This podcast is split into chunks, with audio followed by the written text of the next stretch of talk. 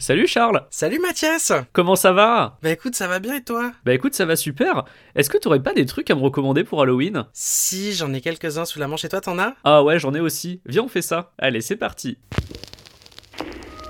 Il est 9h18, nous This is Halloween, this is Halloween. Pumpkin Street in the dead of night.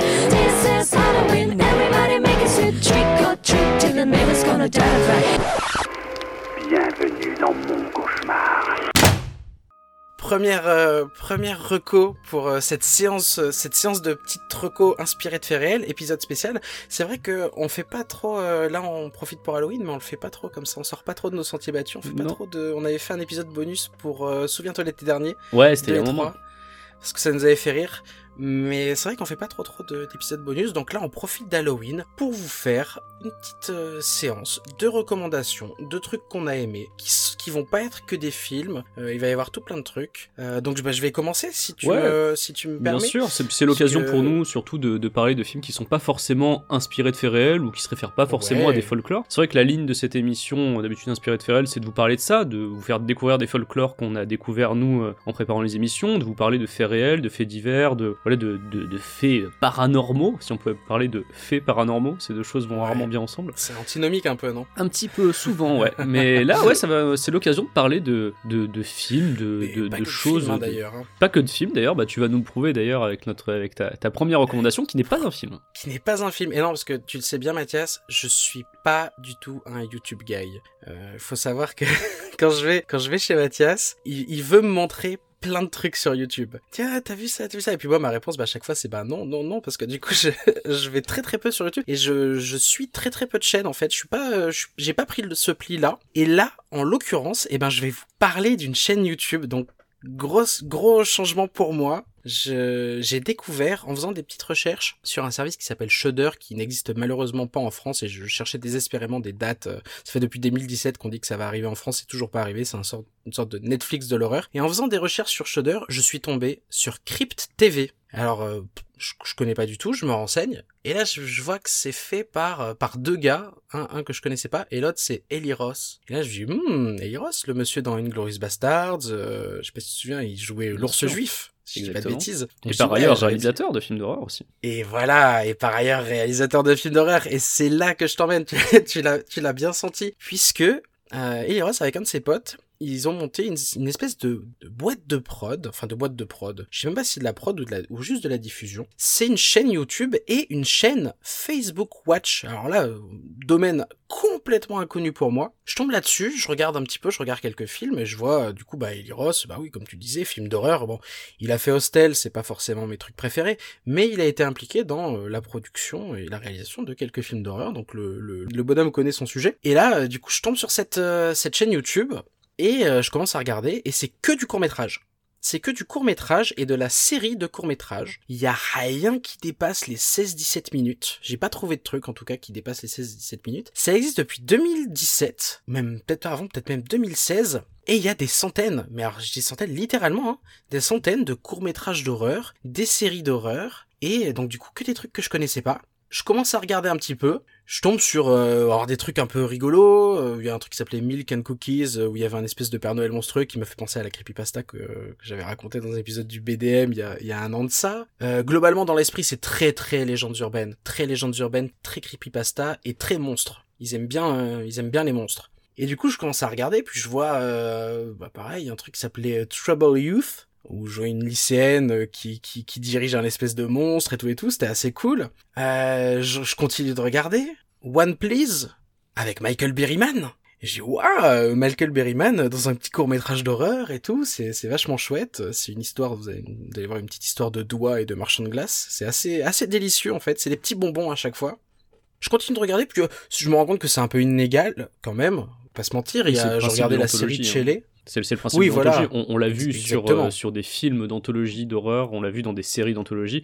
Et là, sur une chaîne YouTube, forcément, tout ne va pas être euh, excellent. Ça fait Voilà, partie du jeu. Ça fait pas exactement, ça fait partie du jeu. Il c'est avant tout un truc qui est là pour faire émerger peut-être des talents dans le cinéma d'horreur en général et tout. Et je regarde la série Shelley, bon, je regarde tous les épisodes, les deux saisons, ça dure euh, les deux saisons à regarder, je pense que ça doit durer une demi-heure. La série Shelley, tu dis Euh, Shelley, ouais, c'est pas. C'est en rapport avec Marie Shelley ou ça a rien à voir Non, c'est- ça a rien C'est pas à un truc voir. sur Frankenstein, c'est euh, autre chose. Ouais, non, je pense, je crois que c'est complètement autre chose. Mais euh, c'est euh, c'est un peu pété euh, niveau écriture. Les épisodes font 5-6 minutes. Et euh, à chaque fois, je me dis, mais pourquoi ils se retrouvent dans cette situation-là? Enfin, il y a des petites incohérences à droite à gauche. En revanche, je regarde The Look See. Je sais pas si, je sais pas si ça a une traduction. Regardez voir. Euh, et là, ouais, là, ouais, ouais, ouais. Petite série euh, en que, au centre, en fait, un monstre qui va euh, à chaque fois euh, tuer quelqu'un. C'est très très chouette. Le monstre est super chelou, il fait super peur. C'est bien rythmé, c'est bien mis en scène. Donc là, je me dis ouais, ouais, gros potentiel. Je continue et euh, jusqu'- et là récemment, ils ont ils ont commencé une série qui s'appelle The Birch. J'ai regardé que le premier épisode, 15 un quart d'heure par épisode environ. Super chouette, méga bien produit, un super monstre. Une histoire, alors cette histoire, c'est très euh, c'est très américain. C'est vraiment ça reprend plein de principes de, l'horreur américaine. Donc on va avoir souvent des, jeunes qui bully un peu d'autres jeunes. Ça va être un ressort qui va être quand même pas mal utilisé globalement dans les courts-métrages et euh, euh, dans les séries. Euh, puis je regarde et puis il y a un peu de tout en fait. Il y a un peu de tout. Il y a du, du court métrage d'une minute trente à un épisode de série qui fait un quart d'heure. Euh, il y a ils ont des petites playlists YouTube. Mais The Birch est, diffusé en exclusivité sur Facebook Watch. Et là je me, mets à regarder des vidéos sur Facebook Watch. Non mais je moi-même j'hallucinais. Je connaissais pas. Je, j'avais jamais regardé des trucs sur Facebook Watch. Ça m'était jamais venu à l'esprit. Donc ouais je découvre euh, je découvre tout ça et je regarde un petit peu aussi le modèle économique parce que ça me paraissait un peu bizarre. Surtout que sur Facebook Watch les pubs sont calées de manière très chelou. Préviennent pas. C'est des images fixes. C'est un peu chelou. Des screamers le- de pub.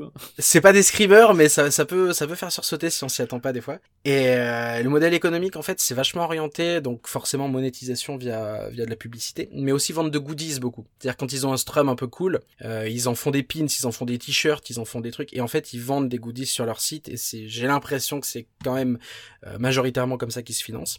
Et je vois, et, et je continue, et pas mal de fulgurances visuelles, et ouais, du coup, ils ont des petites playlists YouTube pour aider à se repérer. Franchement, je crois, je crois que je vais avoir une ligne un petit peu pour ce, c'est mes petites recos pour euh, cet épisode. Ça va être euh, low budget.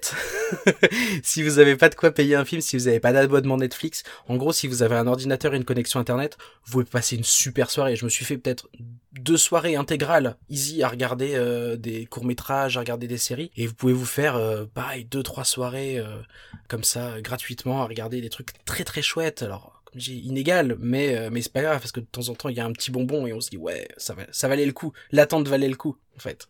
Donc voilà, ça s'appelle Crypt TV, c'est fait entre autres par Eli Ross, ça existe depuis 2017, il y a euh, plein de trucs très très cool dessus, des trucs euh, moins cool, mais franchement, allez-y, si vous aimez les creepypastas et les légendes urbaines, vous allez avoir l'impression que certaines sont, sont, sont mises en scène un petit peu et, et c'est assez cool. Et Moi, je vais te parler aussi, pareil, d'un petit bonbon, ou plutôt d'un gros bonbon, puisque c'est un, un long métrage. Euh, c'est Lake Mungo de Joel Anderson, Ah, sorti en oui. 2008. En fait, ce film-là, j'ai l'impression qu'il est passé relativement inaperçu, puisque moi, je m'en- j'ai découvert ce film euh, bah, sur YouTube, justement. Je regardais une vidéo du, du Fossoyeur de films, où il parlait de ces euh, trois films, euh, il parlait de trois films d'horreur méconnus. Et donc moi, bah, évidemment, je clique parce que j'ai envie de, de savoir euh, de quoi il parle. Et là, il commence à parler un petit peu de, de Lake Mungo de Joel Anderson. Et euh, je me suis dit, ah, ça a l'air intéressant. C'est un documentaire horrifique. Donc c'est un Hmm. faux documentaire. documentaire en français. Un documentaire, effectivement, c'est c'est vrai que ça s'appelle comme ça, avec euh, donc des interviews euh, et des extraits en phone footage euh, qui sont censés avoir appartenu à une personne qui a disparu. En fait, l'histoire, c'est qu'il y a une fille qui disparaît. Et euh, ses parents euh, essayent de la retrouver et ils se retrouvent confrontés à pas mal d'événements étranges, d'événements paranormaux.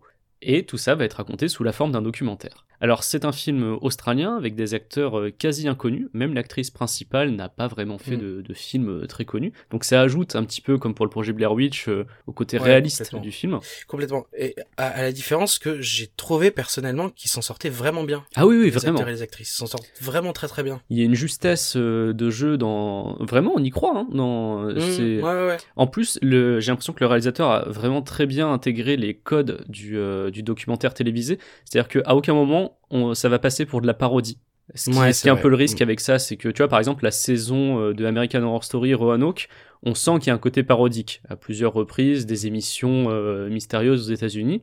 Là, c'est pas vraiment parodique. Vraiment, en l'état, ça pourrait être quelque chose qui passe à la télévision euh, sur une disparition mystérieuse, quoi. Donc euh, voilà, la base du film, ça va être la famille et les journalistes, évidemment, qui vont essayer de comprendre ce qui a pu se passer. Et donc ça va nous amener à, à des petites révélations qu'on aurait euh, sans doute préféré ne, ne pas voir. Alors je vais pas trop en dire Ouais. parce que c'est vraiment un film... Ah, ouais, euh, ouais. C'est un film qu'il faut découvrir en en connaissant le moins possible. Et d'ailleurs, c'est ce qui m'avait intrigué euh, quand j'avais vu le Fossoyeur de film en parler la première fois, c'est qu'il disait très peu de choses dessus et il donnait un conseil que je vais vous donner à mon tour, c'est ne cherchez pas de bande-annonce, ne cherchez pas à vous renseigner sur le film. Ce que je viens de vous dire déjà, c'est déjà limite un peu trop. Donc ne, ne cherchez pas à en savoir plus sur le film, juste lancez-le. Et je pense que vous allez Mhm. être euh, pris dedans. Et il y a un truc que j'ai beaucoup aimé dans ce film, donc là c'est sans spoiler, hein, il y a, euh, au-delà du. Évidemment, il y a le thème du deuil et des apparences qui peuvent être trompeuses, mais il y a aussi, surtout, moi, quelque chose qui m'a touché euh, en tant que journaliste et en tant que personne qui de, cette génération-là, moi je suis né en 90, cette personne qui a grandi avec les images et qui a grandi avec Internet où on est abreuvé d'images euh, à longueur de journée, c'est qu'il y a une vraie réflexion sur le pouvoir des images, sur euh, aussi sur leur qualité, euh, enfin sur leur définition, parce que ça va plutôt être ça, c'est la définition de l'image qui va nous jouer des tours à des moments, sur la manière dont on peut les transformer, sur ce qu'on a envie d'y voir et ce qu'on veut bien ne pas y voir aussi. Euh. C'est plus qu'un film à la Paranormal Activity, puisqu'il y a vraiment cette vibe-là. Vraiment, si vous avez pas aimé Paranormal Activity, vous avez trouvé ça lent, vous êtes ennuyé, vous avez l'impression que rien se passait. Là, c'est un petit peu, on est un petit peu dans le même. Dé- type de Déjà, film. vous avez raison. Voilà. Bon, après, ça se débat. Moi, j'ai bien aimé Paranormal Activity, mais j'ai détesté Blair Witch qui fonctionne un petit peu sur ce Mhm. côté où on voit rien, on a l'impression qu'il se passe rien. Mais euh, Paranormal Activity, j'avais bien aimé. Et là, Lake Mungo, j'ai même préféré à Paranormal Activity. C'était vraiment une très très bonne surprise pour moi. Et c'est un film qui, voilà, je, en tout cas, à mon avis, a, a une belle profondeur euh, dans son propos et qui, euh, surtout, euh, fonctionne très bien en termes horrifiques, puisqu'il y a vraiment des moments où on a peur et euh, notamment euh, certains plans euh, marquants qui devraient, euh, je pense, euh, vous donner quelques cauchemars. Ouais, ouais, c'est vrai. Et c'est marrant, il y a une, c'est très, euh, il y a des références à Twin Peaks, très clairement. Aussi, oui. puisqu'il y a une, un espèce de parallèle quand même. Euh, la famille, la disparue s'appelle Alice Palmer, et la famille c'est la famille Palmer.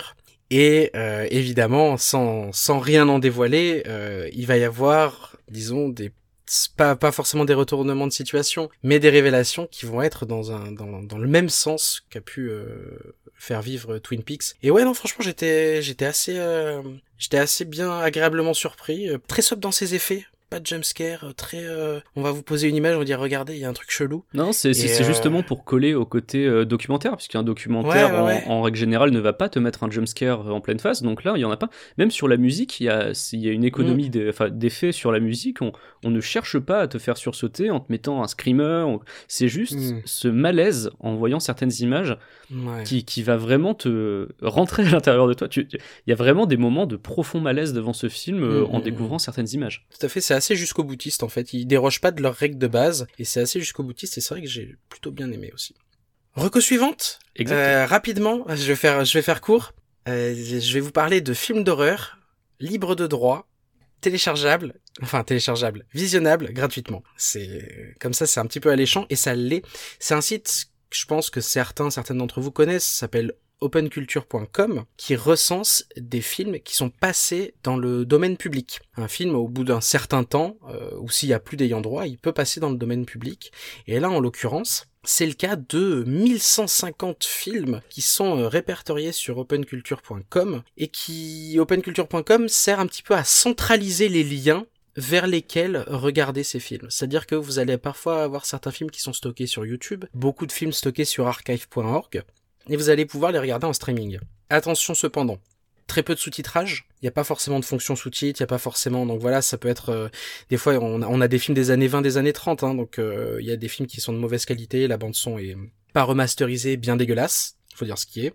Mais euh, ça vous permet d'accéder, ben encore une fois, quand même, sans, sans payer, hein, gratuitement, à tout un tas de films d'horreur et de films en général, jusque euh, des films des années 60, grosso modo. On a des films de- des années 60. On a beaucoup de, de, de cinéma muet, d'ailleurs il y a une catégorie cinéma muet, et on a une catégorie film d'horreur. Euh, Là aussi attention, euh, il y a beaucoup de films d'horreur qui sont pas dans la catégorie film d'horreur. Si un film d'horreur est un film muet, il va être dans la catégorie film muet. J'ai remarqué en cherchant un petit peu. Et on a grosso modo comme ça, euh, il y a une catégorie horreur, film noir, Hitchcock. Et en fait, on voit qu'il y a aussi beaucoup de thrillers un petit peu. C'est un petit peu mélangé. C'est pas forcément très très bien classé en vrai. Oui, puis t'as des Mais- films qui sont, comme aujourd'hui, j'imagine, classés dans la catégorie drame parce qu'ils ont un propos social, et en fait, ce sont des vrais films d'horreur. Ouais, par exemple, il peut y avoir, il y a complètement ce genre de, de configuration. Et euh, du coup, j'en ai regardé, j'en ai regardé plusieurs, et si je peux vous en conseiller un, vraiment euh, conseiller euh, parce que la qualité est bonne, parce que le son est, est, est bon, euh, c'est un des premiers films de Francis Ford Coppola qui s'appelle Dementia 13, qui raconte euh, l'histoire d'une jeune femme qui cache la mort de son mari à la famille de son mari et qui tente de toucher un héritage parce que si le, le mari meurt, il y a une histoire, si le mari meurt en premier, elle pourra pas toucher euh, un héritage. Et elle va se rendre dans un manoir en Irlande, donc déjà tu sens tu sens la vibe euh, enfin tu sens la vibe tu sens la vibe Hitchcockienne de de Francis Ford Coppola à ce à ce moment-là donc c'est vraiment très inspiré Hitchcock. C'est vraiment chouette, c'est vraiment bien écrit, c'est c'est c'est vraiment bien réalisé. Et euh, il y a deux versions, euh, dont une version widescreen de bonne qualité qui est en lien sur sur le site, s'appelle Dementia 13 et bah franchement allez-y quoi. Si vous avez envie de vous faire une petite euh, une petite soirée rétrospective horreur années 50, horreur années 60, vous trouverez euh, la plupart du temps, on va dire, de quoi vous contenter. Aussi petit warning, euh, parfois les films sont stockés sur YouTube.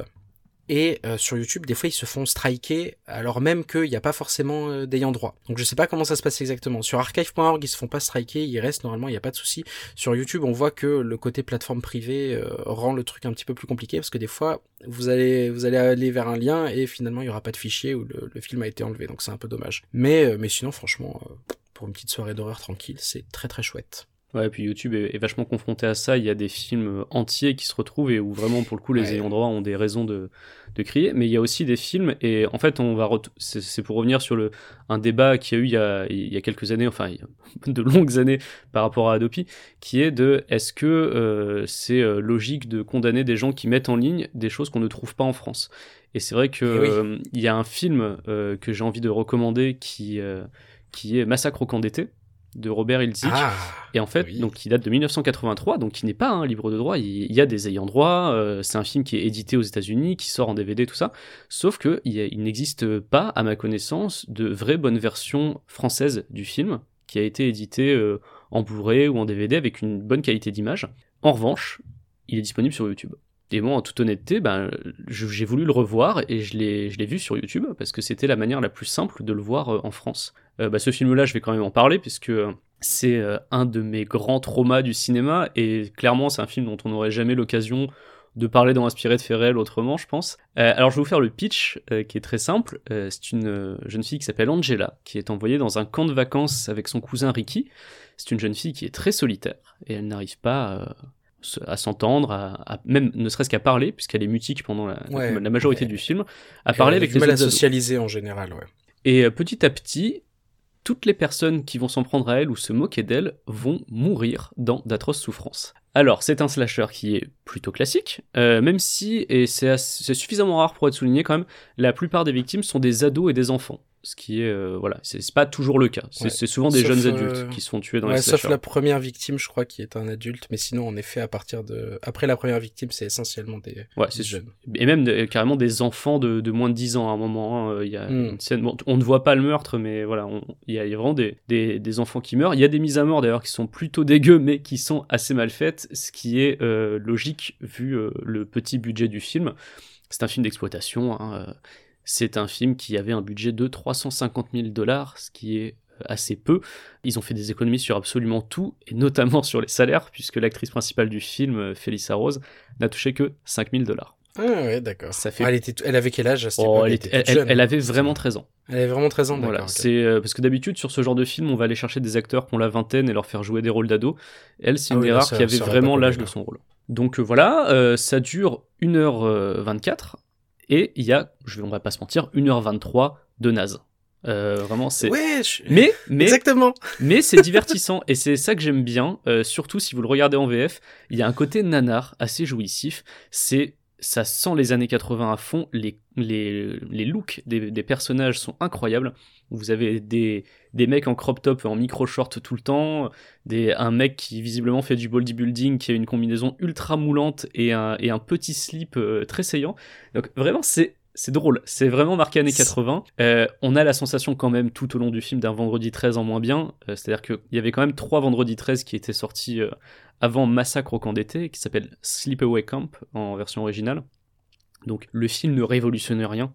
Vraiment, mais il est vraiment devenu culte, donc en partie par ce côté vraiment nanardeux, mais aussi pour sa fin. Et donc et Ouais. aussi pour certaines scènes du film, voilà. Donc je vais je vais pas m'épancher Ouais. là-dessus. C'est un film que moi j'ai personnellement beaucoup aimé parce que je me suis marré pendant la plupart du film, mais qui, a fini par me traumatiser. Vraiment, il y a un truc traumatisant dans ce film, je vous dirai pas euh, quand ça se passe, de quoi il s'agit, mais euh, sachez que euh, j'ai vu ce film, je devais avoir... Bah, c'est quand je commençais à regarder des films d'horreur, donc euh, j'avais 20, 21 ans, j'y allais plutôt tranquille en me disant « Ah, ça va être un nanar ». Que nenni. Euh, et voilà, Non, c'est un nanar, mais il y a un moment qui fait peur. voilà. Il y a un moment qui est glaçant. C'est le contraste en fait. C'est le contraste. Ouais, C'est-à-dire que tout le ça. film, tu te marres, tu ris du film parce que c'est naze, tout ça. Et d'un coup, il y a un espèce de truc horrible qui vient te rattraper immédiatement. Et là, t'es sur le cul. Mais vraiment. Et c'est, euh, tu t'y attends pas. C'est vraiment, il y a un contraste très très fort entre les deux. Et On bon, c'est euh. c'est quelque chose qui est un peu problématique, on peut le dire, euh, sans, Ouais, sans dire de quoi il s'agit. C'est-à-dire que le film, voilà, je sais pas s'il sortirait dans les mêmes conditions aujourd'hui. Non, Il y a des débats. sûr, 100% sûr que non. Il y a des débats à avoir sur ce film. Et d'ailleurs, des gens le font. Euh, une fois que vous l'aurez vu, vous pourrez euh, vous renseigner euh, sur Internet. Il y a pas mal d'articles qui ont été écrits sur le sujet. C'est vraiment un film qui a eu le statut de film culte. hein. Donc il y a eu des débats sur ce film. Il y a eu est-ce que la manière de traiter les sujets était juste? Est-ce qu'elle est cohérente? Est-ce que ça véhicule des idées nauséabondes ou pas? Voilà, c'est c'est un film qui a fait débat, qui, enfin, qui fait débat aujourd'hui, à l'époque non, mais, euh, mais qui reste, euh, selon moi, très intéressant et euh, qui surtout euh, est devenu euh, vraiment culte. C'est pour ça que j'avais hésité un petit peu à en parler ici, parce qu'on voulait surtout parler de choses un peu moins connues, tout ça, mais celui-là, c'est euh, c'est un film que je trouve marquant et que je vois rarement dans les euh, tops de, de films d'horreur, parce qu'il a ce côté un peu nanar. Oui, mais, il, a, euh, il a ce côté nanar. Il est, il est globalement, il est peu inventif. Quand on voit que Freddy est sorti un an plus tard, Oui, on se dit, oui. Mhm, c'est c'est très convenu, c'est peu inventif, c'est pas forcément, c'est ni très, c'est ni bien mis en scène, ni bien joué. Et c'est vraiment pour euh, pour cette petite minute euh, glaçante que qu'il faut le regarder et pas plus quoi. Bah, pour le reste aussi, enfin, c'est-à-dire que vraiment pour moi, c'est, si vous commencez une soirée d'Halloween, ça peut être bien. C'est-à-dire que vous allez être dans un bon mood, vous allez rigoler, euh, vous allez dire ah c'est con, il y a quand même le policier qui porte une fausse moustache. C'est vrai, il y a un Ouais. policier qui a une fausse moustache. Donc vous, vous allez trouver ça rigolo, et puis au bout d'un moment, le malaise va vous rattraper, et là vous allez être parti pour une soirée d'Halloween où on se fait peur. C'est, Mm, c'est un bon ouais. film pour démarrer une soirée d'Halloween, je pense. Mm, mm. Et euh, donc j'ai juste deux trois trucs à dire sur le, le réalisateur du film, euh, Robert Eldick. Il n'a fait que deux films dans sa vie. En fait, il a fait celui-là en 1983 et après il a arrêté le cinéma, ce qui était plutôt une décision logique vu que bah, il est naze. Mais euh, Ouais. il est allé travailler dans un cabinet d'avocat, il a fait autre chose, jusqu'à ce qu'un site de fans le contacte en 2000 en lui disant ouais mec c'est lui qui a fait le film, remake? Il est, c'est devenu un film culte. Et lui ne le savait pas, Oh, évidemment. et euh, ben, voyant ça, il était de plus en plus invité à des projections de son film. C'est un petit peu la même configuration que Troll 2, tu vois, avec le réalisateur. J'étais en train de euh, penser à ça. le réalisateur qui est invité à des projections. ça. Ben là, c'est un peu pareil. Et euh, du coup, ben, en 2004, il décide de mettre en production Return to Sleepaway Camp, Ouais. La suite. ok. La suite. avec à nouveau Felissa Rose euh, dans le rôle d'Angela. Alors, il y a eu des gros soucis de production, notamment des effets spéciaux complètement ratés. J'ai pas pu voir le film, mais j'ai des extraits. Et très honnêtement, je le regarderai pas. Euh, il est sorti en 2008 en direct ou VOD et il s'est fait mais massacrer euh, par la Mm. critique. Ce qui n'a pas empêché un studio de sortir un autre Sleepaway Camp complètement flingué lui aussi en 2012 que je ne regarderai pas non plus. Donc voilà, c'est assez terrible. Et euh, Félix en fait, ça a permis de relancer vaguement la carrière de Félix Arrose aussi, puisqu'elle n'avait euh, quasiment rien Vaguement. C'est vaguement le moins important dans ce. fait. Ouais, peut-être de la faire démarrer. euh, Ouais. en fait, depuis le début euh, des années 2000, euh, elle a pris conscience qu'elle était devenue euh, ben, culte vis-à-vis du film, et elle a joué euh, du coup dans ce qu'on lui a proposé, c'est-à-dire plein de films nazes. Elle a joué euh, dans, dans vraiment des, des films que tu retrouves dans les fonds de, de- dans les fonds de catalogue VOD, euh, pas intéressant. Juste un truc assez marrant, en 2009, elle a joué dans une parodie de Sleepaway Camp où elle a repris son propre rôle. C'est-à-dire qu'elle a un peu de recul vis-à-vis Mhm. du film. Et sinon, euh, à part euh, le réalisateur et l'actrice principale, personne n'a fait euh, de grosse carrière après le film. Il y a eu une tentative, je crois, de faire un documentaire sur euh, Sleepaway Camp, qui est censé être en pré-production depuis avril, mais en fait, euh, le Indiegogo qui devait le financer a pas été atteint. Et euh, ça a été vraiment. ils ont récupéré que 14 000 dollars sur les 65 000. Donc je pense que personne n'avait spécialement envie de voir de documentaire sur Sleepaway Camp. Le film se suffit à lui-même. Mais voilà, Ouais. vous savez que il a acquis au fil des années ce statut de film culte qui était pas forcément très mérité, mais euh, en tout cas, le film reste intéressant, je trouve. Ouais, le seul truc que, que, que j'ai envie de dire, c'est que si vous voulez voir ce que faisaient les jeunes dans les années 80, comment ils s'habillaient, quelle était l'ambiance, regardez ça plutôt que de regarder Stranger Things. Ah oui, vraiment. C'est vraiment, là, c'est les années 80. Là, c'est les années 80 telles qu'elles ont été et, non pas romancées par, par Stranger Things. Je crois que t'avais un autre film, Mathias? Ouais, après les années 80, les années 90, euh, alors, ouais. avec un film que j'ai découvert en préparant Ouais. l'épisode euh, de d'inspiré de faits réels qu'on a fait sur euh, bah, récemment sur Wes Craven hein, en fait euh, sur la colline à des yeux je ne je connaissais de nom ce film c'est un vampire à Brooklyn sorti en 1995 on n'est pas là pour se faire peur avec ce film on est vraiment là pour rigoler oui, j'allais dire, ok, donc on fait, on fait une, euh, une petite sé- séance comme ça de, de recommandations. Qu'est-ce que tu pourrais nous dire pour nous donner envie de regarder, par exemple, plutôt un vampire à Brooklyn à la place de, je sais pas, l'emprise des ténèbres ou l'été de la peur? Qu'est-ce qui ferait que tu t'orienterais plutôt vers un vampire à Brooklyn Je suis curieux. Alors, parce que pour moi, Halloween, ce n'est pas que le moment de se faire peur. C'est aussi le moment de prendre des bières, de se poser devant la télé et de rigoler avec ses amis. Et pour moi, un vampire à Brooklyn, surtout dans sa version française, est un petit plaisir.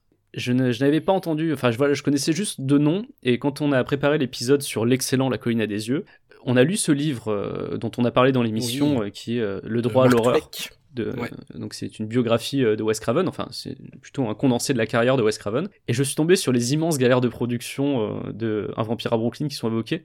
Je me suis dit ce film doit être incroyable vu le nombre de galères de production.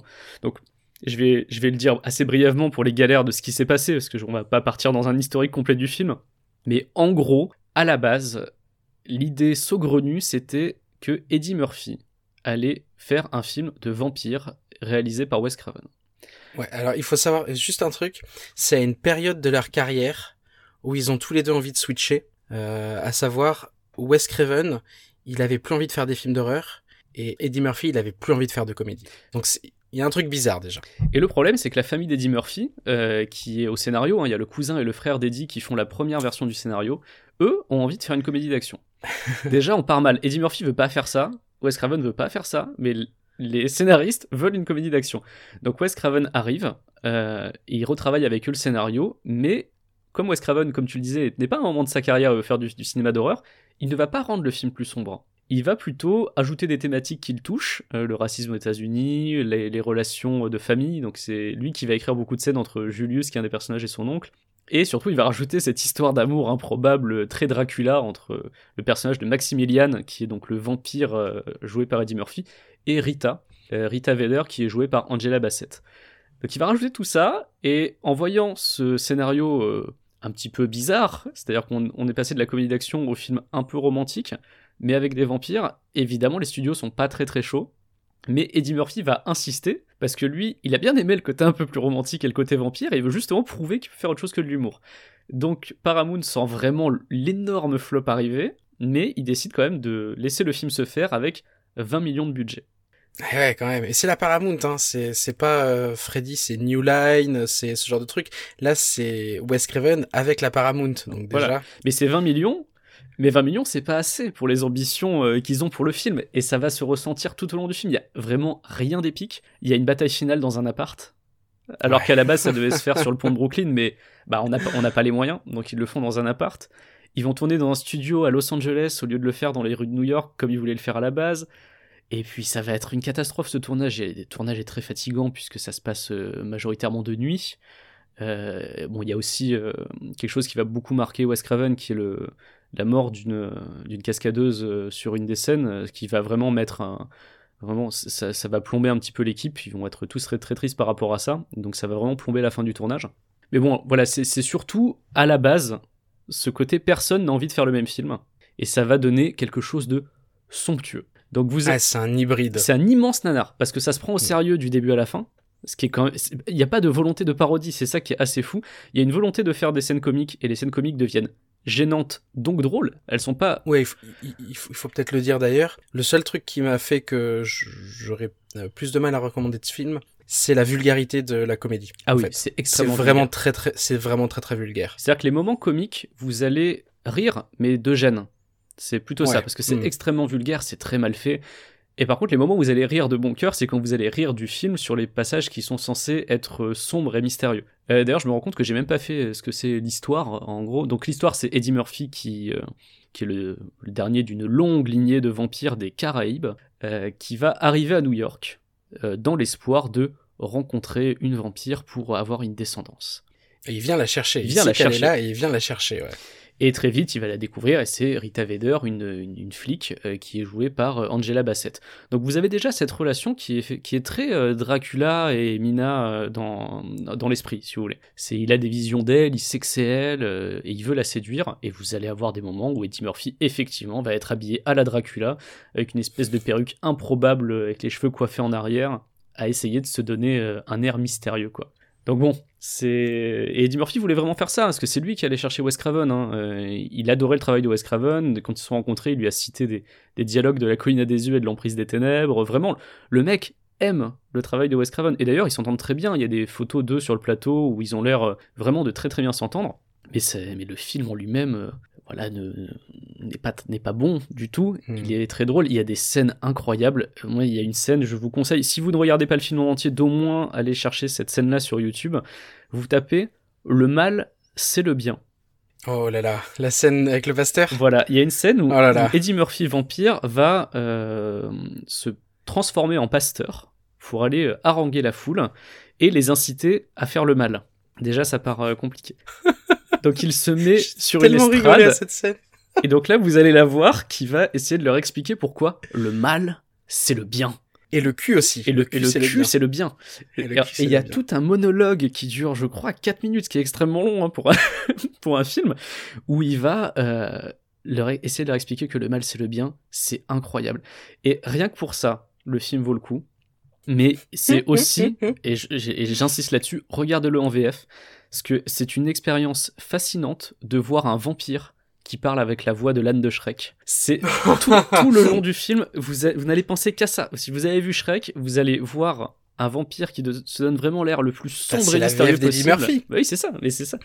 Mais, mais vraiment, surtout sur la scène Le mal, c'est le bien. On a l'impression, euh, ça, Mm. ça, ça pourrait, ça fait vraiment, il y a l'effet de Shrek qui est, qui est, qui est, qui est magnifique. Alors voilà, ça fait pas peur du tout, mais euh, c'est très drôle. Après, si vous aimez le cinéma de Wes Craven, il y a quand même quelques euh, fulgurances visuelles typiques de, de son cinéma. On va en- il y en a quelques-unes. Il a tenté quelque chose à des moments, mais bon, parce que Wes Craven savait se débrouiller avec des budgets limités. Et là, avec 20 millions, vous vous doutez qu'il qu'il a tenté des choses. Mais euh, bon, c'est ça reste pas euh, à la hauteur de euh, certains de ses autres films, comme L'Emprise des Ténèbres, justement, que tu, dont tu parlais. Donc il faudra qu'on en parle d'ailleurs un jour de L'Emprise des Ténèbres dans l'émission, puisque Ouais. euh, ça Mm. parle de vaudou, enfin ça parle de, de vrai folklore. Donc ça pourrait être intéressant de faire un épisode sur euh, L'Emprise des Ténèbres. Tout à fait, tout à fait. Eh bien, écoutez, quant à moi, je vais vous parler maintenant d'un documentaire. Je me suis dit, pourquoi pas regarder, pourquoi pas s'instruire aussi le soir d'Halloween? Ça pourrait être pas mal au final. Et je vais vous parler d'un documentaire qui a été produit, diffusé par la BBC en 2010, si je dis pas de bêtises, qui s'appelle A History of Horror, qui est présenté par Mark Gatiss. Donc Mark Gatiss, euh, acteur éminemment british, qui joue dans Doctor Who, qui joue dans Sherlock. Et là, il... Showrunner d'ailleurs de présente- Doctor Who à un temps, carrément. Show- Ah oui, showrunner de Doctor Who, d'accord. Et, euh, et aussi avec Moffat euh, un moment en duo de, de Sherlock. De Sherlock, ouais. Mm. Et euh, là, en l'occurrence, il présente, en fait, c'est un, un, un documentaire qui est très très personnel, parce qu'il présente les films, l'histoire du cinéma d'horreur, mais selon ses propres goûts. Et il faut euh, assumer ce côté-là de, vous n'allez pas avoir un aperçu exhaustif de ce que c'est que le cinéma d'horreur, même pas de ce que c'est que le cinéma d'horreur américain ou anglais, parce que ça se centre vraiment beaucoup sur ces deux sur ces deux pays mais ça va être une euh, un espèce de voyage en trois parties il y a trois trois documentaires trois parties d'une heure euh, dans lequel Mark Gatiss va euh, bah, littéralement plus se balader. C'est très mis en scène, il a un super accent, c'est fabuleux. Il se balade comme ça dans des lieux de tournage, c'est c'est c'est vraiment très très chouette. Et euh, il va rencontrer des, il va faire intervenir des gens du cinéma de l'époque. Il va faire intervenir euh, dans euh, la première partie, il parle de Frankenstein Goes to Hollywood, c'est le titre de la première partie, et c'est vraiment époque film de monstres où on va avoir du Dracula, du Frankenstein, et il va faire intervenir euh, les personnes de l'époque qui parfois étaient enfants. Des fois, il y avait des enfants qui jouaient dans les films et ils sont un peu, ils sont âgés mais encore suffisamment jeunes pour pouvoir s'exprimer ou, ou tout simplement vivants puisque ce sont des films des années 20-30. Euh, il va ensuite, la deuxième partie s'appelle euh, Home Counties euh, Horror. Là, c'est là-dedans qu'il parle de folk horror. On avait parlé euh, pendant l'épisode sur Midsommar de folk horror et il, pr- il précise ce que c'est. Il accorde une belle place dans le documentaire à la folk horror. On sent qu'il aime vraiment beaucoup ça. Et la troisième partie qui s'appelle The American Scream, qui là va traiter de l'horreur dans les années 70-80 davantage et qui va surtout traiter du coup des euh, des grands maîtres de l'horreur américain. Il va parler de John Carpenter, John Carpenter qui apparaît en tant qu'intervenant dans les trois parties. On sent qu'il il l'admire énormément. Ça va parler de Wes Craven, ça va parler de, de voilà des grands maîtres de l'horreur euh, américaine cette fois. Donc c'est, j'ai trouvé ça vraiment très intéressant parce que il a plein d'invités prestigieux, ils discutent. Il y a des fois des des il y a des, des archivistes qui ressortent des petits objets de qui sont stockés comme ça, qui sont archivés d'objets de l'époque, du cinéma de l'époque. C'est vachement beau, c'est vachement chouette. Et le seul truc finalement, c'est euh, le problème pour euh, voir ce documentaire. Enfin, c'est trois documentaires. C'est encore une fois, c'est trois fois une heure, puisque euh, ben ça rejoint ce que tu disais tout à l'heure. C'est disponible sur YouTube. Et il n'existe pas vraiment d'autre manière de le regarder en fait. C'est disponible sur YouTube et j'imagine que si la BBC ne l'a pas fait retirer, parce que ça fait un moment que, que le documentaire, ça doit faire 5 ans qu'il est disponible sur YouTube, je pense que si la BBC ne l'a pas retiré, c'est tout simplement parce qu'ils savent qu'il n'y a pas forcément d'autres moyens de, le voir. Donc vous pouvez regarder sur YouTube euh, en trois parties, ça s'appelle A History of Horror. C'est un super euh, documentaire en trois parties de la BBC, c'est très agréable à regarder et vous aurez comme ça un parcours en plus personnel euh, de Mark Gatiss qui présente tout plein de, de films d'horreur et, et les coulisses aussi qu'il y a derrière. Alors j'ai une- en autre recommandation, je vais sortir du, euh, du cinéma, des documentaires, du visuel et aller plutôt vers des livres. Euh, c'est des livres dont j'ai pas eu l'occasion de parler jusqu'ici, je crois. C'est euh, Tales from the Haunted Mansion. C'est une série de, de livres pour enfants. Et pour moi, c'est un espèce de, retour en force, en tout cas aux États-Unis, de l'horreur pour enfants à la chair de poule. Sauf qu'on a un, texte un peu plus méta en plus, je vais t'expliquer.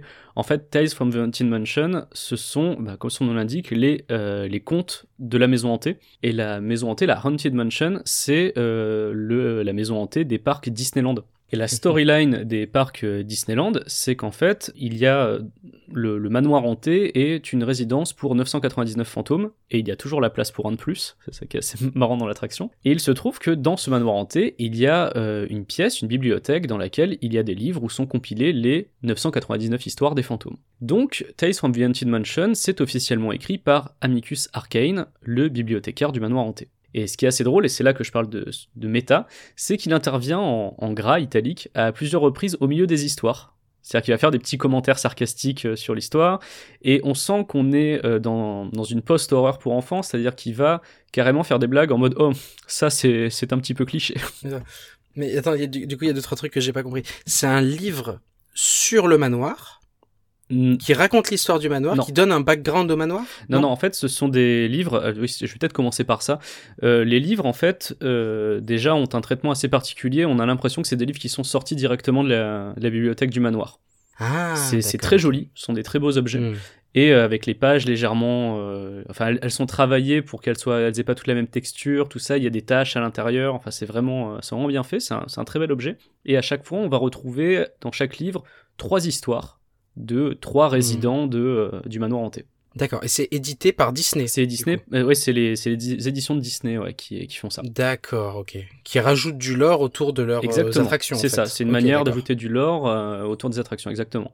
Donc, euh, donc c'est pas écrit évidemment par Amicus Arcane, hein, c'est ce qui n'existe pas, qui est un personnage. Le vrai auteur, c'est John Esposito. C'est un auteur new-yorkais. Il a travaillé comme scénariste sur des séries horrifiques. euh, je Eh oui, oui, oui, je connais, je vois. En effet, il est connu. euh, C'est fou. Oui, euh, après il a pas fait des énormément de trucs très très connus. Enfin, il a pas fait des, des grands euh, des grandes séries. Il a fait le Hunting Hour de R.L. Stein. Donc R.L. Stein, c'est le Ouais, monsieur qui a écrit. Les Chairs de poule.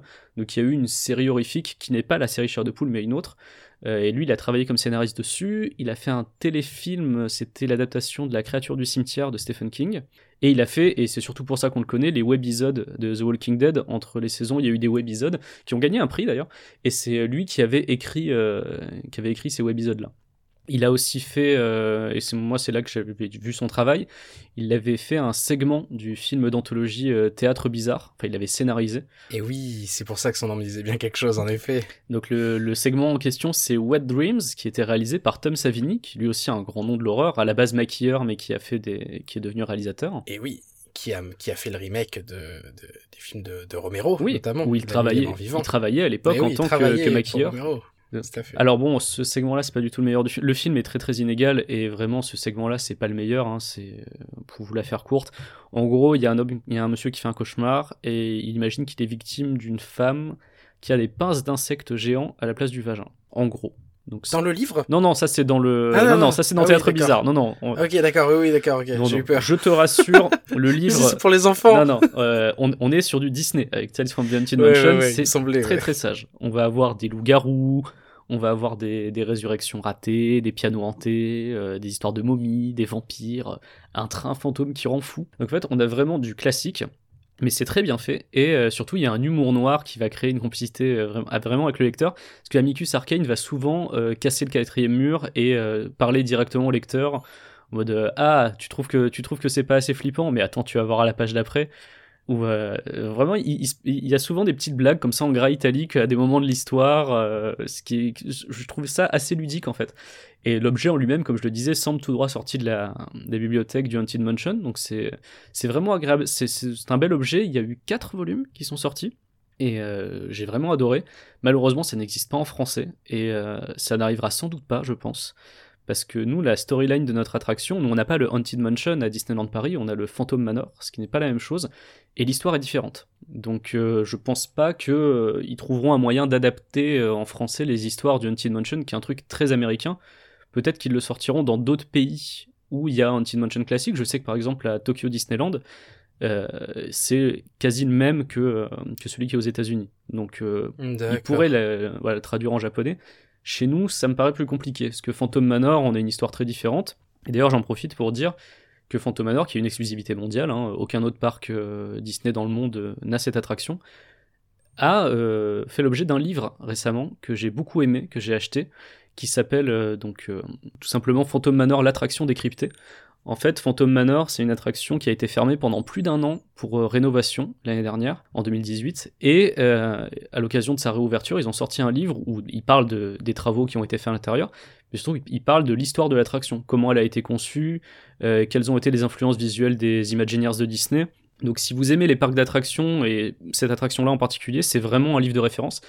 Et euh, le livre est très beau. Vraiment, il y a une maquette euh, magnifique. Donc euh, voilà, ça me permet de glisser au passage. Pour les aficionados de Disney, il y a ce livre qui est sorti. Je crois qu'il est disponible sur les parcs et il est en rupture de stock sur le Disney Shop en ligne, mais normalement, il devrait revenir. Donc ne faites pas comme euh, on fait plein de gens, euh, d'aller sur le bon coin et de voir que des, des connards les revendent à 60 euros le livre, alors qu'il en coûte 20. Ah, la spéculation. C'est Ah affreux. Oh. Dis-toi que Disneyland a été obligé de dire euh, non non mais il c'est pas une édition limitée donc il va revenir euh, ne Mm. vous faites pas avoir par les gens en ligne Et vraiment les, les cast members à Disneyland ont été obligés de dire ça euh, aux gens quoi genre moi je leur ai dit au fait il sort quand machin ils disent non ouais, on va le recevoir dans quelques semaines mais ne l'achetez pas en ligne hein, parce que euh, ils savent qu'il y a des gens qui spéculent Ok, ok, bah, je vais, je vais continuer sur un bouquin. Mais on fait une petite sélection de bouquins aussi, c'est très chouette. Ça, ça me plaît, ça me plaît. Parce que je vais vous parler d'un roman que je lis en ce moment qui s'appelle The Terror. Alors il y a une série The Terror qui a été adaptée, enfin c'est qui est l'adaptation de ce roman qui est sorti en, en 2017 sur euh, AMC, qui est produit par AMC. Moi je vais vous parler du livre.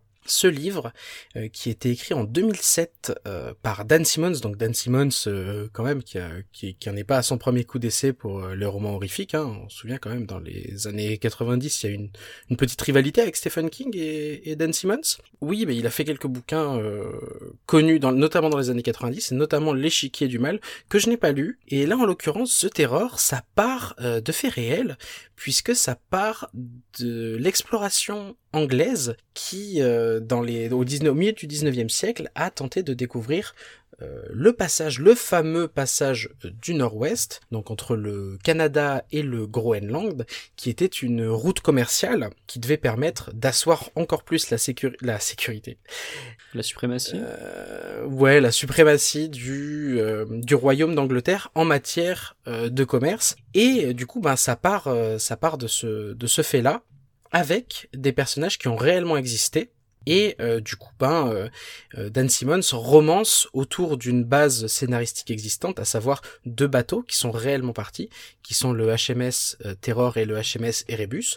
Un qui, le Erebus qui est dirigé par James Fitzjames, le Terror qui est dirigé par Francis Crozier et le capitaine d'expédition qui est John Franklin, qui vont partir tous les trois du coup en tête de cette expédition pour découvrir le passage du Nord-Ouest. Évidemment, ça va pas se passer exactement comme prévu. Ils vont rester, euh, ils vont déjà, ils vont faire une erreur de navigation qui va les obliger à faire un petit détour, à perdre du temps et à plus tard euh, rester bloqués dans les glaces. Et en fait, le livre commence directement comme ça. Ils sont déjà bloqués au moment où ils sont, euh, où le livre attaque.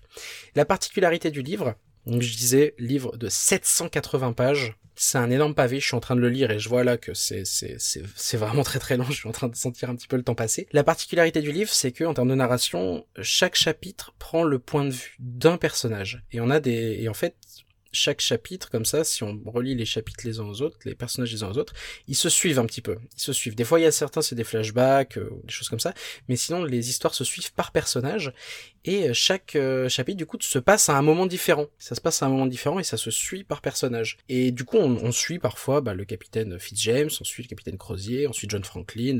Et, euh, et du coup, bah, on a toute une, toute une romance qui s'installe autour de l'expédition, qui tourne, alors déjà autour d'une intrigue amoureuse entre euh, Crozier, le capitaine du Terror, et euh, la nièce du capitaine d'expédition John Franklin, qui s'appelle Sophia Cracroft. On a, on a une petite intrigue amoureuse, mais on a aussi et surtout une intrigue beaucoup plus globale euh, liée à l'horreur, qui est que ils vont se faire attaquer euh, petit à petit, à partir du moment où ils sont bloqués dans les glaces, euh, les- l'équipage, les 130 hommes qui, qui occupent les deux bateaux, vont se faire attaquer par une sorte de bête, alors qui dans la série est montrée de manière très explicite dès qu'elle apparaît, on la voit direct. Dans le livre, c'est euh, c'est plutôt des formes, c'est plutôt des ombres, c'est c'est beaucoup plus flippant. J'ai trouvé le livre beaucoup plus flippant. Et euh, bah, je le conseille euh, parce qu'il y a une qualité dans la retranscription de l'ambiance qui est assez dingue, c'est-à-dire qu'on sent, il y a euh, la description de quand un matelot, ben, il fait moins 60 degrés hein, des fois dans ces, dans ces régions-là à cette époque-là.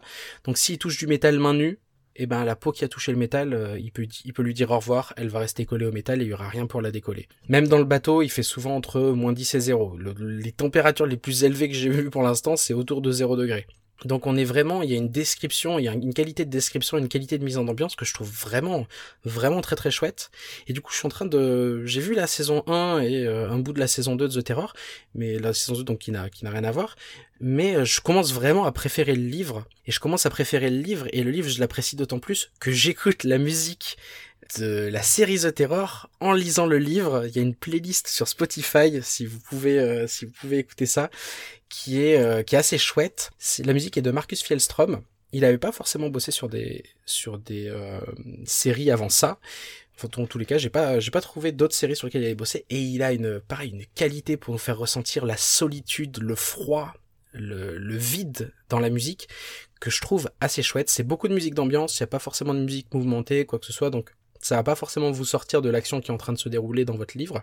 Donc je le conseille, euh, je le conseille vraiment. C'est parfois très cru, c'est parfois violent, c'est souvent dégueulasse. Il y a beaucoup de gore, à la fois dans la série, mais aussi dans le livre. Les descriptions sont parfois euh, euh, vraiment un petit peu, un petit peu costaud. Donc je conseille vraiment sa lecture. Si vous avez du temps, si vous avez envie de vous lancer dans une grande aventure qui à la fois mêle des faits réels et un versant plus fantastique, plus horrifique, c'est un, c'est un livre que je, que je conseille sans trop de problèmes. Puis si vous avez lu le livre du Bureau des Mystères où Charles a consacré un chapitre euh, vrai. à, à l'histoire vraie et que vous avez envie d'en savoir plus, bon. ap- Après c'est une version plus romancée évidemment, hein, puisque c'est vraiment un, un roman, euh, le truc de Dan Simmons, mais euh, c'est euh, super bien pour euh, prolonger l'expérience. euh, voilà, si, si l'histoire vraie Mhm. vous a intéressé.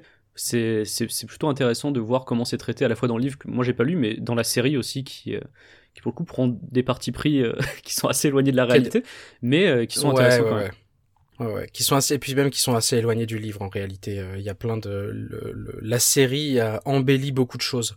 Vraiment dans le livre, quand ils sont dans le froid, euh, il y a des descriptions où on voit vraiment, il y a vraiment le minimum possible de peau à l'air pour éviter qu'ils se refroidissent. Et en fait, euh, dans la série ne peut pas faire ça parce que sinon on reconnaîtrait pas les gens, on reconnaîtrait pas les acteurs. Il y a Dans le livre, on le dit, donc il y a pas de souci. Ouais, voilà, c'est c'est ça. Et du coup là, la série romance et, et facilite et on va dire arrondit un peu les angles. Euh, le livre est plus brut, beaucoup plus brut. Et il y a aussi tout un délire avec euh, forcément les, les ce qu'ils appellent les, les, les Esquimaux, hein, qui sont les, les locaux, qui sont les Inuits. Il y a tout un délire avec leur euh, leurs croyances aussi. Et c'est en vrai c'est vraiment très très chouette. J'ai vraiment pris euh, pas mal de plaisir. Mais le bouquin, dans le bouquin du Bureau des Mystères, on, on le, on le réduit à quelques pages. Ah oui, oui, forcément. forcément. on peut pas faire. euh, Évidemment. La dernière recommandation que j'avais envie de faire, c'était, et c'est assez rare de ma part, un jeu vidéo. Euh, Et où je pense que tu seras d'accord avec moi puisque c'est toi qui m'avais conseillé d'y jouer à la base. je te- comme d'hab, je te force un peu. Ouais. je t'envoie des messages en disant joue à ça, vas-y. Et tu fais bien à ça. parce que c'est, j'ai passé un excellent moment, enfin un excellent moment. S'il est dans des recommandations d'Halloween, c'est parce qu'il m'a fait un peu peur par moment, évidemment. C'est Oxenfree euh, par Night School Studio. Donc euh, Night School Studio, euh, je me suis un peu renseigné. Donc c'est visiblement un studio qui a été créé par deux cousins. Euh, Il y en a un qui est un Mhm. ancien de Telltale, donc qui est connu pour ses jeux narratifs, et un ancien de Disney Interactive Studio. Et Oxenfree, c'est leur premier jeu ensemble qui est sorti en, donc en C'est 2015. Euh, alors c'est pas vendu spécialement comme un jeu d'horreur, mais euh, l'ambiance m'a pris euh, plusieurs fois. euh, Charles m'avait m'avait dit qu'il allait forcément y avoir des moments où j'allais être un petit peu mal à l'aise, mais c'est vrai, il y a des phases notamment où il y a des glitches euh, assez bizarres Mhm. qui apparaissent à l'écran, où il y a des explorations qui peuvent être parfois un peu angoissantes, où tout à l'écran commence à devenir un petit peu étrange. Voilà, en gros l'histoire, si je peux la résumer, c'est vous jouez Alex, qui est une ado, qui va aller avec ses amis sur la petite île d'Edwards Island. Alors, euh, ses amis, il y a Ren, qui est son meilleur ami euh, visiblement drogué, qui aime bien fumer des pétards, son nouveau demi-frère Jonas, euh, la discrète Nona, et Clarissa. Et Clarissa, c'est l'ex de son frère Michael qui est mort. Donc ils doivent passer ensemble le week-end euh, sur l'île, mais il va évidemment se passer très vite des événements étranges, et ça va devenir un- un cauchemar en fait. Un cauchemar. En fait, ils y arrivent en bateau sur cette île. Ils y arrivent en bateau et euh, on a euh, tous les ingrédients comme ça. Quand on le dit comme ça, on a tous les ingrédients du slasher. Alors, ce qu'il faut, euh, parce qu'on a les bandes de jeunes, l'île qui est un petit peu abandonnée, ce genre de choses là. Ce qui- ce qu'il faut préciser, c'est que euh, le jeu, la caméra, euh, se et reprend le principe de la caméra 2D. Qu'on va se déplacer de gauche à droite, mais en fait, le jeu est en 3D, c'est-à-dire qu'on peut marcher dans la profondeur. Euh, Il y a des passages euh, parfois qui, voilà, qui se croisent, des choses comme ça, et on peut marcher aussi dans la profondeur. Donc on a, on va avoir en fait une succession de plans 2D, mais qui vont au final donner un, un gameplay en 3D. Et d'ailleurs, les personnages, les décors sont, ont l'air d'être en 2D. Mais les personnages sont bel et bien des modèles 3D. C'est bel et bien des modèles 3D, les personnages, et en fait, en réalité, on se déplace dans le jeu en 3D, même s'il a un aspect, euh, un aspect 2D. Donc oui, ça sent le, ça sent le slasher, euh, le slasher en plein nez, mais Pas du tout. ça va pas tomber non plus dans les clichés. Ça va pas se, ça va pas se dérouler de cette manière-là. Et puis ça va pas être un slasher du tout en plus, euh, surtout. Non, ouais. euh, Bah, il y a un petit peu quand même un moment. Oui, oui. Non, enfin, il faut pas Oui, non, dévoiler. on va pas dévoiler ce qui se passe, exactement ça- dedans, Ça mais- pourrait tourner slasher. Disons que ça tourne pas, c- c- ça tourne pas autour de l'idée de refaire un slasher comme ça a pu être le cas sur Until Dawn qu'on avait bien aimé, Mm. Qui, est, qui là pour le coup c'est un pur slasher, il y, a- pas de souci là-dessus. Enfin même si c'est pas totalement un slasher au fur et à mesure que le jeu avance Until Dawn, mais en tout cas il y a vraiment cette esthétique du slasher euh, années 80. Là pas du tout. Là vraiment on est Mm. plus sur une vibe de euh, film euh, presque euh, aventure, découverte euh, avec des, des personnages jeunes. Euh, Il y a un côté un peu Ouais, ouais, un peu Ambline par moment, mais c'est bon, vaguement quoi. Oui, un un, un peu ouais, Goonies parce vrai. que tu es sur ce côté île abandonnée avec des avec des, des jeunes un peu laissés à l'abandon. Donc ouais, il y a de ça. Après moi c'est un jeu sans en dire trop sur l'histoire que j'ai trouvé assez émouvant. Euh, il y a beaucoup de dialogue en fait. C'est un jeu Je pense avec faut- énormément de ouais. dialogue. C'est un jeu où justement, il vaut mieux le considérer, je pense, comme un film, c'est-à-dire, ça c'est pas le jeu où vous allez y jouer avec des potes. C'est vous mettez le casque, vous y jouez, vous le faites en une ou en deux trois nuits peut-être, et euh, vous le suivez un petit peu, euh, un petit peu comme un film. En tout cas, moi c'est comme ça que je l'ai abordé. Et j'ai passé un très bon moment parce qu'il faut vraiment prêter attention euh, au dialogue, la manière dont ils échangent. Le jeu est très bien écrit pour ça, et Je, bien pense qu'il faut préciser un, un truc, c'est qu'en fait le gameplay s'articule autour de deux éléments. C'est euh, des choix de dialogue et en fait vous avez donc votre personnage qui est en, en petit à l'écran, hein, qui est la caméra comme je disais en, en 2D un petit peu éloignée, et il va y avoir des dialogues qui vont se dérouler et ça va apparaître sous forme de bulles. Et vous, vous allez pouvoir, euh, à un moment donné, vous allez avoir des choix de dialogue, et vous allez pouvoir euh, cliquer sur euh, un des choix de dialogue qui s'affiche en bulle autour de votre personnage. Sauf que ces choix de dialogue-là sont timés. C'est-à-dire que pour rendre la discussion fluide, vous n'aurez pas autant de choix, autant de temps que vous voulez pour répondre au dialogue. Il va falloir y répondre un peu rapidement. Ça demande d'avoir un petit niveau en anglais quand même, parce que moi, à l'époque, je sais pas si maintenant il a une trad. Moi j'ai joué en anglais. Je l'ai fait. Et ouais, il était en anglais et euh, ça, ça peut rendre euh, le jeu un petit peu plus compliqué parce que comme c'est beaucoup basé sur les dialogues et que c'est bien écrit, ça, ça peut rendre un petit peu le, le truc un peu compliqué. Et deuxième élément de gameplay autour duquel le jeu s'articule, c'est une radio.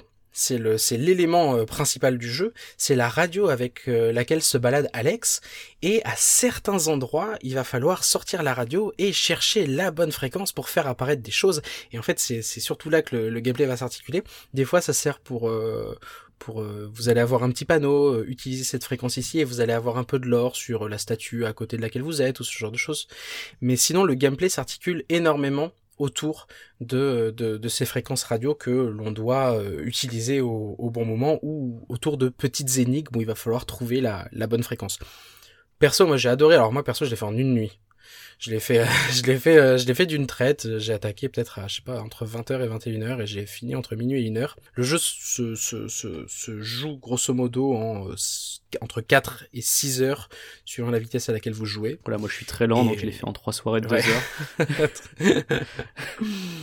et, euh, et non, c'est vrai, en plus, il y a des petites histoires euh, un peu horrifiques. Il y a des, des, des trucs qui se rapprochent de la possession, des petites choses comme Ouais, ça. Il y a des côtés un Et peu fantômes, que- côté radio d'ombre aussi, Ouais, euh, ouais, parce que du coup, tu as cette radio, et je crois qu'à un moment, on entend euh, un, un simili radio de nombre avec quelque chose qui juste dit Hmm, des chiffres. Oui, Donc voilà. tout à fait. Et ça explore Tout aussi des choses les voyages interdimensionnels, tout ça. Donc c'est c'est Mm. c'est très euh, c'est très inspiré de réels, Bureau des mystères, ce, jeu. Ouais, dans l'âme, ouais. Et en plus, il y a- il y, a un petit peu d'humour aussi, comme dans nos émissions.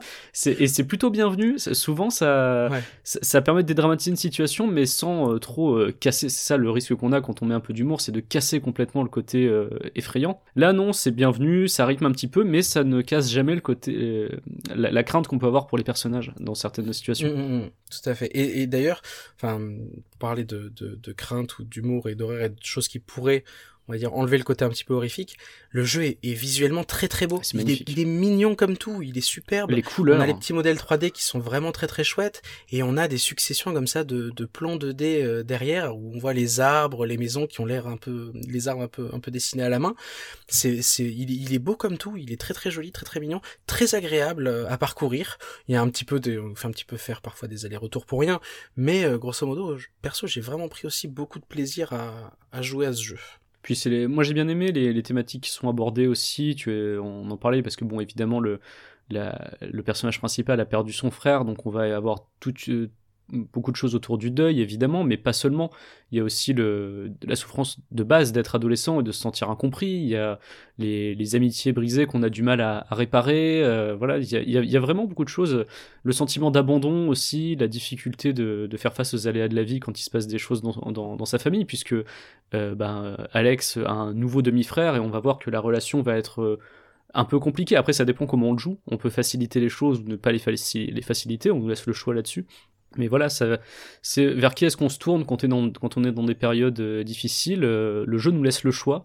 Et euh, je trouve que c'est fait assez finement euh, sur les choix de dialogue. Donc c'est, ça prend jamais de gros sabots en fait. C'est un film. Je dis c'est un film. c'est ouais. Un jeu euh, C'est un jeu. c'est un jeu qui, qui est émouvant pour ça et qui, euh, qui nous implique vraiment en tant que joueur. Au bout d'un moment, on finit vraiment par s'identifier au personnage principal. Je vois qu'on arrive à l'heure, on arrive, euh, ouais, on arrive, on arrive quasi- quasi- quasiment à l'heure. Alors je sais pas si ça donnera euh, aussi une heure en, en version finale, en version montée, mais nous on arrive à l'heure en enregistrement. Du coup, c'est le moment de se quitter. Bien sûr, euh, bah écoutez, euh, merci de nous avoir écoutés jusqu'ici et euh, si vous si on vous a donné des idées de choses à faire pour Halloween, c'est tant mieux, c'était le but de la manœuvre. Euh, on vous dit à très bientôt Et pour un épisode euh, d'Inspiré de réels qui arrive prochainement parce que oui, ça ne remplace pas l'épisode d'Inspiré de ne du mois.